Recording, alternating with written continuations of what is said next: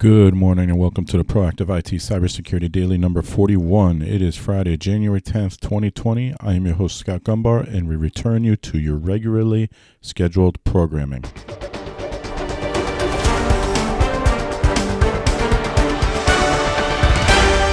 This podcast is brought to you by Nuage Tech, a client focused and security minded IT consultant based in central Connecticut. You can visit us at nuagetech.com. That's N W A J tech.com.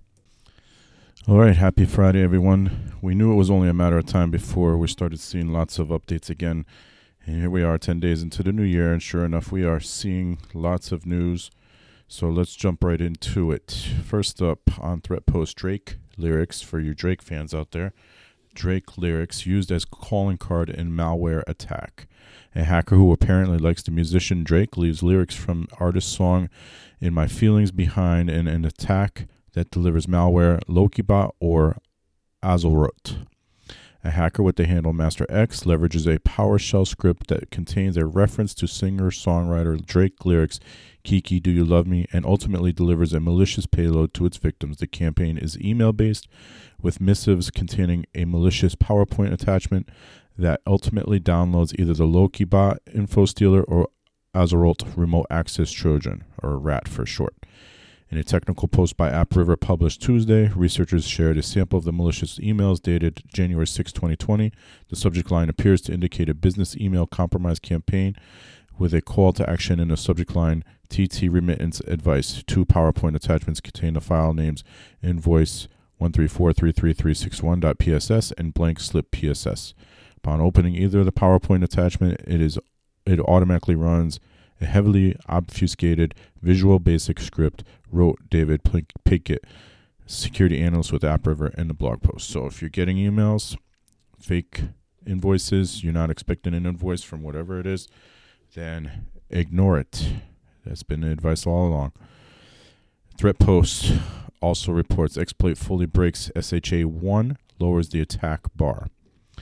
Users of GNU PG, OpenSSL, and Git could be in danger from an attack that's practical for ordinary attackers to carry out. A proof of concept attack has been pioneered that fully and practically breaks the secure hash algorithm 1, SHA 1 or SHA 1, code signing encryption used by legacy computers to sign certificates that authenticate software downloads and prevent man in the middle tampering. The exploit was developed by Gaëtan Leurent and Thomas Peyrin academic researchers at INRIA, France, and Nanyang Techno- Technological University Temasek Laboratories in Singapore. They noted that because the attack is much less complex and cheaper than previous POCs, it places such attacks within the reach of ordinary attackers with ordinary resources. So, uh, essentially, they're saying it's going to be easier to crack SHA-1. That's SHA-1 is a hash used to um, protect information, encrypt information. Um, it's now going to be easier to crack it. If if they've got uh, proof of concept, it will become easier. And lastly, on Threat Post today, the last one on Threat Post, Liverpool voyeur used IMRAT to video women at home. The case highlights the rising issue of stalkerware, which has reached epidemic proportions. We're seeing a lot of this a 27 year old Liverpool, England man has been convicted on charges of computer misuse after admitting to installing the remote access Trojan known as Imminent Monitor on three unsuspecting women's devices. The defendant, Scott Crawley, said in court hearing that he used Imminent Monitor, aka IMRAT, to hack the victim's computer and phone webcams so he could spy on them and film them in various compromising positions, including undressing and having sex. And the spying continued for two years, according to a report in Liverpool Echo. Liverpool Echo, sorry, he was taken into custody last November. So just another another example of um, you know, knowing who you're working with. It uh it you know, this tool IMRAT is a freely available tool and has been around f- for 8 years now.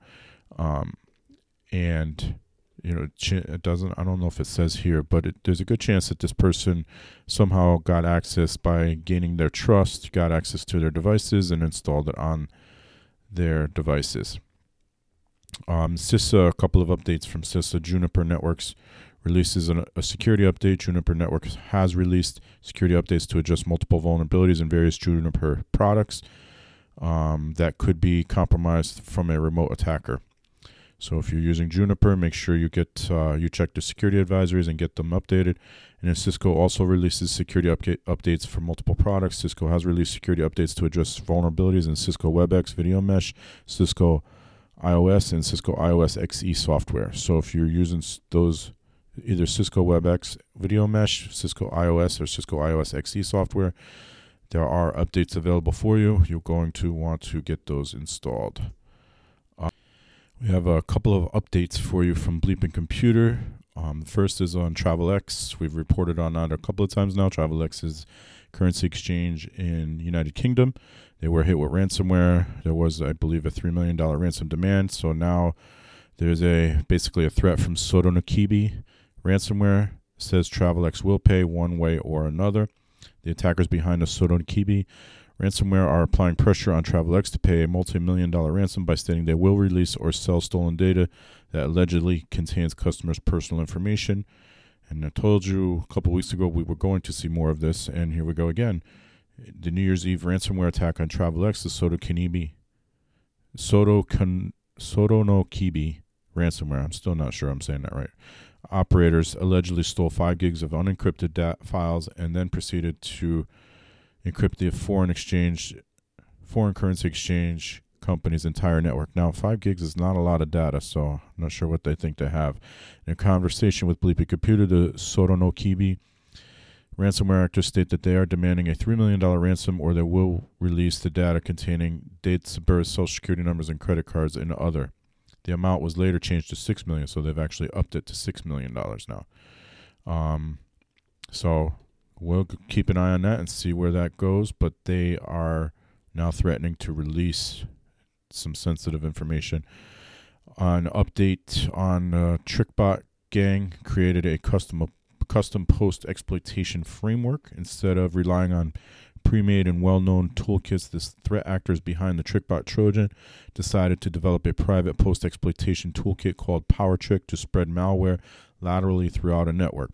Now we've seen a TrickBot is able to uh, do do quite a bit and change quite a bit in in in the process of spreading throughout networks and throughout businesses and banks. TrickBot, of course, is is known as a banking Trojan, but what it does is steal credentials.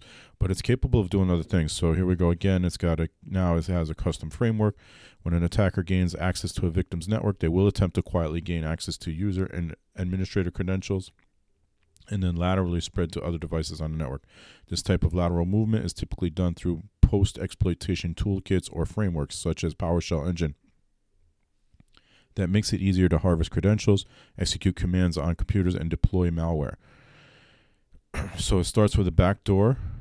TrickBot has shifted focus to enterprise environments over the years to incorporate everything from network profiling, mass data collection, incorporation of lateral traversal exploits. This focus shift is also prevalent in their incorporation of malware and techniques in their tertiary deliveries that are targeting enterprise environments. It is similar to similar to a company where the focus shifts depending on what generates the best revenue. So, um, a ransomware or malware attack that adjusts as it sees needed is uh, it's it's actually pretty interesting and at the same time can be devastating. So, on ZDNet no CES 2020 today, but new Iranian data wiper malware hits Bapco, Bahrain's national oil company. So a an Iranian state-sponsored hacker hackers, I should say, have deployed a new strain of data wiping malware on the network of Bapco, Bahrain's national oil company. ZDNet has learned from multiple sources the incident took place on December 29th. The attack did not have a long lasting effect hackers might have wanted, as only a portion of Bapco's computer fleet was impacted, with the company continuing to operate after the malware's detonation. So, good news is they were able to recover quickly. Bad news is we know that Iran has this capability. Um, you can read more about that on ZDNet. And then finally, on Bleeping Computer, Google removed over 1.7, so 1,700 Joker malware infected apps from the Play Store. Roughly 1,700 applications affected with Joker Android malware, also known as Bread, have been detected and removed by Google's Play Protect from the Play Store since the company started tracking it in early 2017. At least one series of such malicious apps did manage to get into the Play Store, as discovered by CSIS Security Group, security researchers who found 24 apps with over 472,000 downloads in total during spring 2019, so just a couple of months ago. Um, so be on the lookout. You know, if if you just make sure you download from the Google Play Store. I know with Android you can, and I've done it myself, so I know you can. But I know with Android you can root it and then install apps, or you don't even have to root it to install apps from third-party store, third-party distribution, I guess. Um, I've done it. Many other Android users have done it. That's why we like Android. Um, we do have a couple of HIPAA notifications here. We already talked about one. Uh, we have two more for you. We talked about one a couple days ago. It's finally on the HIPAA Journal, but we have two more. So we have Portland, Oregon-based Native American Rehabil- Rehabilitation Association of the Northwest Inc. NARA for short. NARA, N-A-R-A, a provider of education, physical and mental health services, and substance abuse treatment services to Native Americans, is alerting certain individuals about a malware infection that has potentially allowed unauthorized individuals to gain access to their protected health information. NARA reports that the attack occurred on November 4th, 2019, so just over 60 days ago. The malware initially bypassed security systems but was detected later that afternoon. The threat was contained by November 5th, and all passwords uh, on email accounts were reset on November 6th. So it sounds like they, they got access to email somehow. The malware was determined to be Emotet Trojan, a credential stealer that also exfiltrate emails and email attachments. So there it is. It is therefore possible that the attackers obtained emails and attachments in the compromised accounts, some of which included protected health information. So Good news, they recovered quickly. Bad news, may may have been some damage. In total, up to 25,187 individuals may have been affected, according to HHS Office of Civil Rights Breach Portal. So this is already on the HIPAA wall of shame. Um, the NARA press release issued on January 3rd so they did report under 60 days, so that's good. The forensic investigation confirmed that the protected health information of 344 individuals was either accessed by the attackers or there was a high risk of information being accessed. So NARA believes 344, HHS believes it could be over 25,000. And Mercy Health Lorain Hospital laboratory patients affected by mailing error. Another mailing error. RCM Enterprise Services Inc., a provider of patient billing services to Mercy Health Lorain Hospital Laboratory in Ohio, is alerting certain patients about an impermissible disclosure of some of their individually identifiable personal information. So, not PHI, doesn't sound like it was PHI, but personally, or I'm sorry, individually identifiable personal information.